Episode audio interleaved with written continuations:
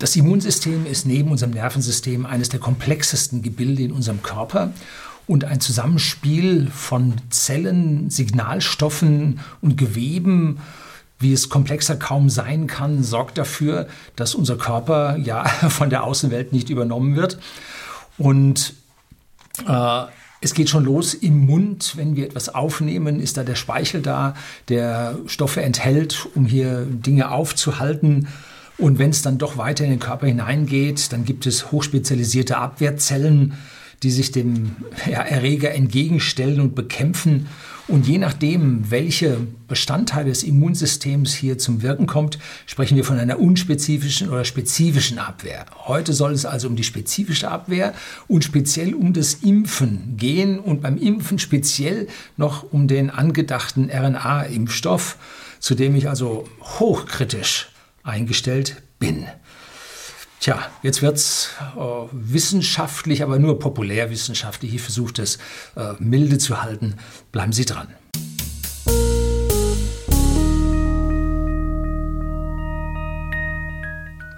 Guten Abend und herzlich willkommen im Unternehmerblog, kurz Unterblog genannt. Begleiten Sie mich auf meinem Lebensweg und lernen Sie die Geheimnisse der Gesellschaft und Wirtschaft kennen, die von Politik und Medien gerne verschwiegen werden. Und heute haben wir so eine verschwiegene Sache, und zwar wie der Impfstoff gegen den SARS-CoV-2 Virus aussehen soll, der verantwortlich für die Covid-19-Krankheit ist.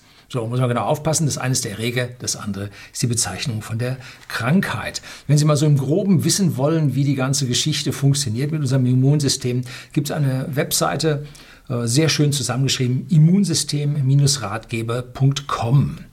Da finden Sie das. Die Funktion unseres Immunsystems ist sehr, sehr stark mit zwei Zelltypen, die beides Lymphozyten, also weiße Blutkörperchen sind, und zwar den B-Lymphozyten und den T-Lymphozyten verbunden. Und dazu gehören dann die Antikörper IgG, IgM. Und da gibt es noch ein IgE gegen Würmer oder so. Ja, krass. Also IgG und IgM. Und da habe ich mal ein Video gedreht, wie ich diesen Covid-19-Test, ob ich es gehabt habe. Nicht den aktuellen PCR, wenn, ob ich ihn habe, sondern ob ich ihn gehabt habe, äh, schreibe ich Ihnen unten den Link auf mein Video hin und äh, da gibt es ein zweites Antwortvideo, aber die Antwort kann ich Ihnen geben, nee, ich habe es nicht gehabt. Warum auch? So, und diese Antikörper, die da gebildet wurden im Laufe einer Erkrankung und einer Abwehr gegen diese Erkrankung, die sind das Gedächtnis, die Erinnerung des Menschen gegenüber Krankheiten, die er durchlebt hat. So, wie geht jetzt Impfen? Das mache ich jetzt immer ganz einfach und ich bitte an die Biologen, hier ein bisschen tolerant zu sein. Ich versuche das nun auf einem Low-Level zu erklären. Ich bin auch nicht Biologe, nein, ich bin Ingenieur und habe da eine strenge prozedurale, mechanische Vorstellung von der ganzen Geschichte. Also bitte mir das nachzusehen. Aber im Prinzip bin ich der Meinung, kann man das so erklären. So, also wie funktioniert äh, eine normale Impfung? Nun, man nimmt einen Erreger, zerhackt den, macht den vermehrungsunfähig und bringt den auf Hühnereiweiß auf. Und zusammen mit diesem Hühnereiweiß äh, verabreicht man den dann dem Körper. Da der jetzt nicht vermehrungsfähig ist, schadet er dem Körper nicht. Und der Körper merkt aber an der Oberfläche von diesen Bruchstücken des Erregers, da sind Strukturen drauf und die erkennt er. Und dafür sind nun diese speziellen Abwehrzellen da, die äh, spüren nun diese fälschlich daseinenden Stoffe auf und arbeiten die nun auf und machen die den Körper unschädlich. Ja, sogar am Ende verdauen sie sie, dass man sie nutzen kann. So, und damit ist jetzt die Oberfläche dieses Erregers bekannt und dagegen ist nun dann die Impfung erfolgreich gewesen. Wenn nun so ein Erreger in Wirklichkeit kommt, aktiv, vermehrungsfähig, dann muss jetzt erstmal nicht das Immunsystem feststellen, was ist denn das für ein Erreger und so, sondern ah, das ist der Erreger, kenne ich. Und jetzt werden Zellen aktiviert, die nun diese Abwehrzellen in hoher Stückzahl produzieren. Und eine normale Erkrankung ist so, dass das Immunsystem eine Weile braucht, um diese Abwehrzellen zu ja, erzeugen. Und wenn das länger dauert, als die Krankheit einem brutal zuschlägt, dann ist man eben, Entschuldigen Sie, tot. So, das heißt also, es ist ein Wettrennen zwischen der Immunabwehr und dem Eindringling. Und wenn man dem Eindringling nun einen Malus gibt, dass man einfach sagt, du kannst ihn nicht vermehren, dann wird das Immunsystem gewinnen. Und das ist dann der Vorteil, äh, wenn man darauf die Sache so losgeht. So, ähm, das klappt manchmal gut, das klappt manchmal nicht so gut. Da gibt es zum Beispiel gegen Lungenentzündung, Pneumokokken, kann man sich impfen lassen, habe ich gemacht. Gibt es zwei Impfungen, eine so eine Standardimpfung und dann noch eine erweiterte Impfung, habe ich mir beide geben lassen. Und das geht nicht sofort. Also da muss man dann mit dem Abstand von, weiß nicht, was war es, halbes Jahr oder so, weiß ich nicht mehr, muss man nachimpfen und erst dann hat man einen gewissen äh, Stand erreicht. Und das hält dann häufig auch nicht ewig an. Ne? Jetzt habe ich äh, einen kleinen Ausschnitt aus der Wikipedia um diese Antikörper. Und da schreiben sie, die Antikörper werden von einer Klasse weißer Blutzellen, den Plasmazellen, auf eine Reaktion der B-Lymphozyten hin produziert. Als Antigene wirken fast ausschließlich Makromoleküle oder an Partikel gebundene Moleküle, zum Beispiel Lipopolysaccharide, an der Oberfläche von Bakterien. Ein bestimmtes Antigen induziert in der Regel die Bildung nur weniger ganz bestimmter dazu passender Antikörper, die über spezifische, nicht kovalente Bindungen zumeist nur diesen Fremdstoff erkennen. Dass auch verwandte Ziele erkannt werden können, hat man sich zum Beispiel bei der Pockenschutzimpfung zugute gemacht. Die vom Körper gegen die harmlosen Kuhpocken gebildeten Antikörper erkennen auch für Menschen pathogene Pockenviren. Also das war der große Durchbruch in der Impfung. So, Jetzt gibt es ein Problem. Die erste Schwelle, die es zu überwinden gilt und zu akzeptieren oder abzulehnen gilt, ist, wenn man nun einen Impfstoff verstärken will und wirksame Verstärker in diesen Prozess mit einbringt. Meist ist es am Impfstoff selber nicht zu erkennen. Ähm, doch, ich möchte es mal so pauschalisieren immer wenn es sehr schnell gehen soll, dann sucht man sich die kleinste Abwehr, die man finden kann über einen Impfstoff und dann haut man diese Verstärker mit rein und dann hofft man, dass es reicht. Also immer wenn Impfungen sehr schnell rauskommen, dann ist meiner unmaßgeblichen Meinung nach äh, immer ein Stück weit Vorsicht geboten.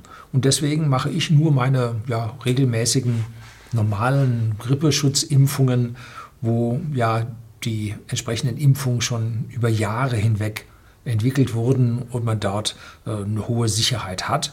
Und das Problem, was man jetzt bei diesen Covid-19-Impfungen, die da kommen, sind, äh, man hat nur ganz, ganz kurze äh, Zeiten jetzt zur Entwicklung gehabt und hat, es geht jetzt gerade schon in die ersten Versuche mit Menschen rein. Das aus meiner Sicht ist das, dieser Fast Path ist also ziemlich heftig. Um, mir zu schnell. So. Das war auch der Grund, warum ich mich damals gegen die Schweinegrippe nicht habe impfen lassen. Das war mir auch zu schnell. Ne? So, jetzt kommen wir zum RNA-Impfstoff, um es gleich zu sagen, nicht mit mir. Es gibt ein wirklich erhellendes Video von einem Molekularbiologen, beziehungsweise einem Arzt, der als Molekularbiologe gearbeitet hat und mittlerweile sich mit der Praxis niedergelassen hat in Wien. Und das schreibe ich Ihnen unten rein, ist leider noch nicht so viral gegangen, wie es hätte viral gehen sollen. Äh, der Herr spricht auch ein Stück weit äh, Wienerisch, was dem einen oder anderen ein bisschen komisch vorkommen wird. Ähm, aber der Mann hat es faustig hinter den Ohren und geben Sie ihm mal die ersten fünf, sieben Minuten, äh, um da warm zu werden. Und dann hat er sie aber gepackt, dann sehen Sie bis zum Ende durch. Ne? So, wie funktioniert jetzt, und das habe ich aus diesem Video dieses Herrn, ähm, wie funktioniert jetzt dieser RNA-Impfstoff? Nun, ähm, die normale Impfung bringt also nicht vermehrungsfähiges biologisches Material, in Anführungszeichen dieser zagte Erreger, in den Körper ein und ab da läuft es nun biologisch ab. Das ist genauso, wie wenn Sie sich verletzt haben und ein Erreger dringt ein.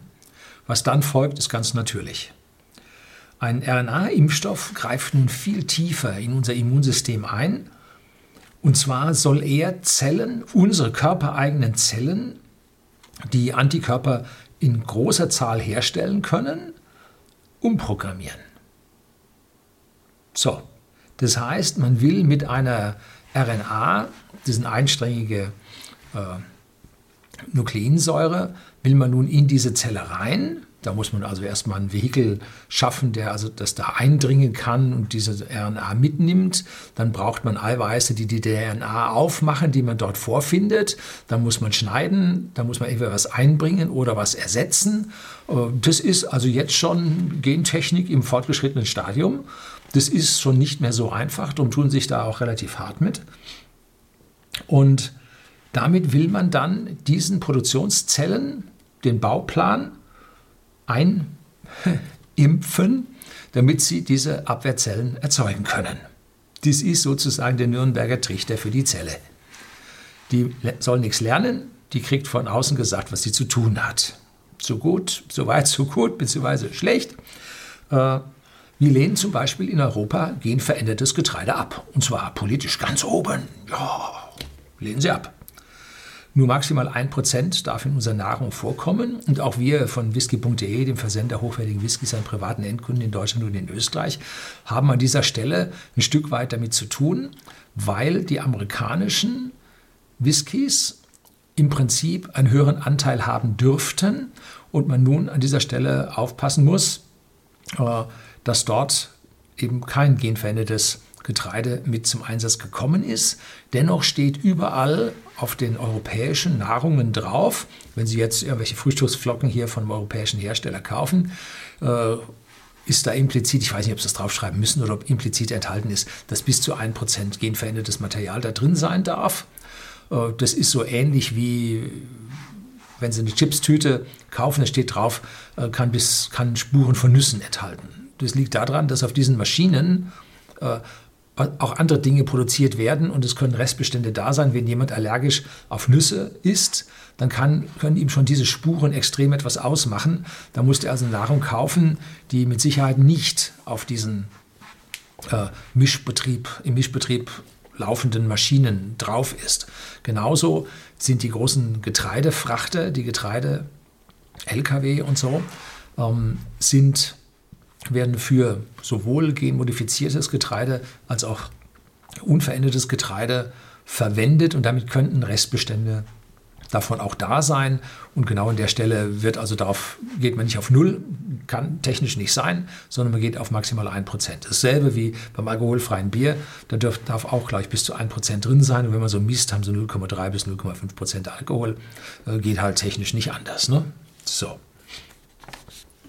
Genverändertes Getreide wird von unserem Immunsystem jedoch als Fremdkörper erkannt und natürlich verarbeitet, verdaut. Ne? Die Chance für ein Überspringen auf den menschlichen Körper ist aus meiner Sicht, meine rein persönliche Meinung, null oder so gering, dass es mich nicht erwischen wird, zumindest äh, nur über sehr, sehr lange Zeiträume, wo ich so etwas ausgesetzt sein würde. Ähm, und interessant ist, dass sich mittlerweile zwei Fraktionen von ja, Genkritikern gebildet haben. Und zwar einmal die grüne Gentechnik, die ist gut, und die rote Gentechnik, die ist schlecht.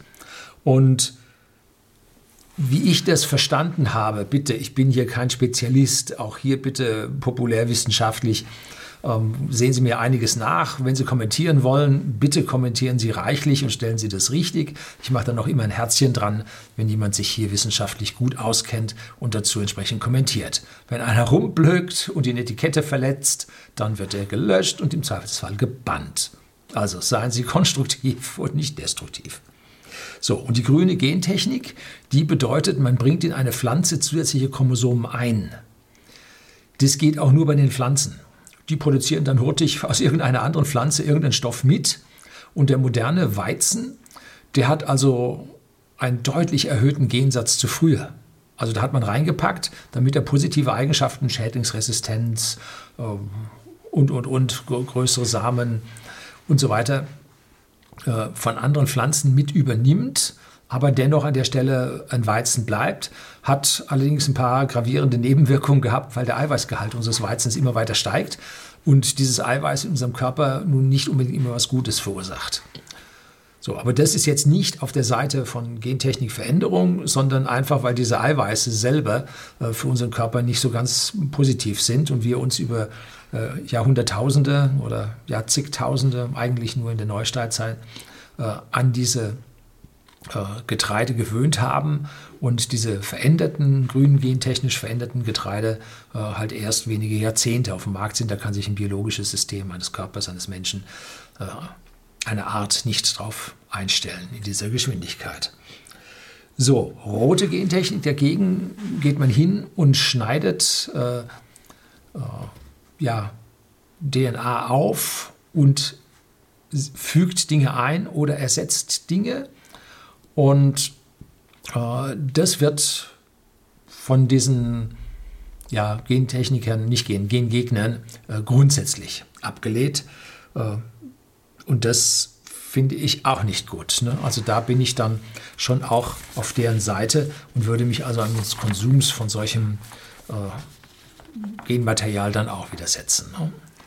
So, und jetzt wollen die Entwickler dieses RNA-Impfstoffes genau dieses nicht in einem Nahrungstier machen, worauf die rote Gentechnik normalerweise ja aus ist und was mit hoher Wahrscheinlichkeit vom Körper als fremd erkannt werden wird, sondern sie wollen es im Menschen selber machen. Das hat eine ganz andere Qualität. Das steht also auf einem ganz, ganz anderen Papier. Sie wollen das Immunsystem des Menschen umprogrammieren, damit es dauerhaft resistent gegen das SARS-CoV-2-Virus wird. So, da stellen sich jetzt viele Fragen. Zum Beispiel, was ist, wenn es eine Fehlfunktion beim Einschleusen des RNA-Strangs gibt? Wenn er an einer falschen Stelle eingebaut wird? Es gibt ja diese Onkogene und so. Was ist, wenn sie Krebs auslösen, weil sie an die falsche Stelle kommen? Tumorwachstum. Das Immunsystem ist auch dafür da, Tumorzellen zu erkennen und zu bekämpfen, klein zu halten. Wenn Sie an der Stelle jetzt irgendwelche Dinge behindern, dass diese Tumorzellen nicht mehr klein gehalten werden können, auch nicht gut. Wenn die Wahrscheinlichkeit für so eine Fehlfunktion nur bei 0,01 Prozent liegt, sprechen wir von 10.000 äh, Krebspatienten. Ja, und vielleicht Tote mehr. Ne? Wie viel Impfrisiko ist der Staat bereit einzugehen.